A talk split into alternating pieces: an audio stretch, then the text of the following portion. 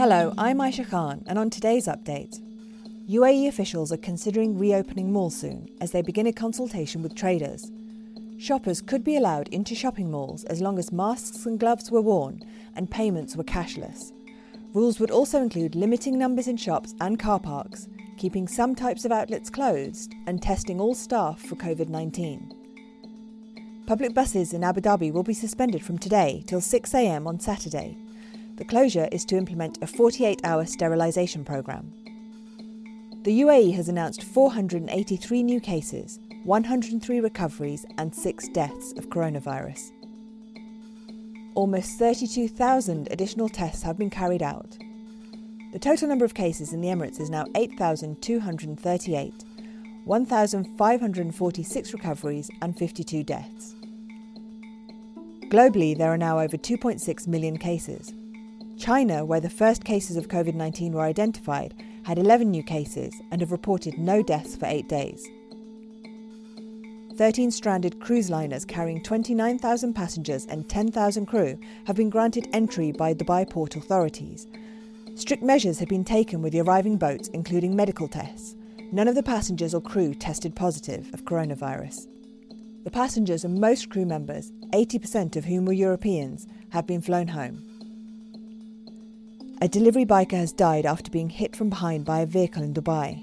Police said the man, who has not been identified, was stationary at a traffic light on Al Wasl Road when the incident happened. The victim died on arrival at hospital and the driver was taken into police custody, where they discovered he was under the influence of alcohol. Iran's Islamic Revolutionary Guard Corps claims it has successfully launched its first military satellite and is now in orbit at 425 kilometres above the Earth's surface. The US have said the launch may defy UN resolution, as the same technology could be used to launch ballistic missiles. And US Secretary of State Mike Pompeo told The National on Wednesday that access to Chinese labs will help determine the origin of the COVID 19 virus declining to embrace the World Health Organization's assessment that the disease originated in animals. Pompeo did not specify who should lead the investigation in the event that an international probe is initiated.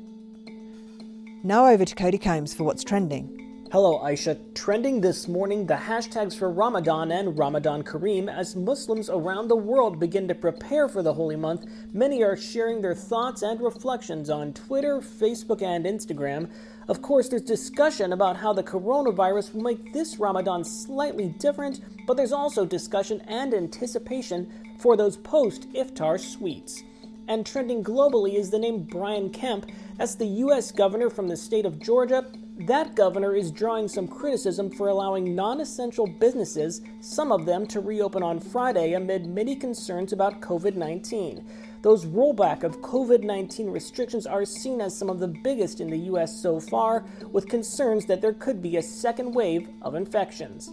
Also trending, Lebanon, still a lot of chatter about it becoming the first Arab country to legalize cannabis for medicinal and industrial use Many say the move offers economic incentives for the debt ridden state. Be sure to check out our video taking a closer look at the country's recent decision to legalize cannabis on Facebook and Twitter. That's it for today's update. If you want to learn about how one English village self quarantined over 350 years ago during the plague, or keep up to date with all the latest news, head over to thenational.ae.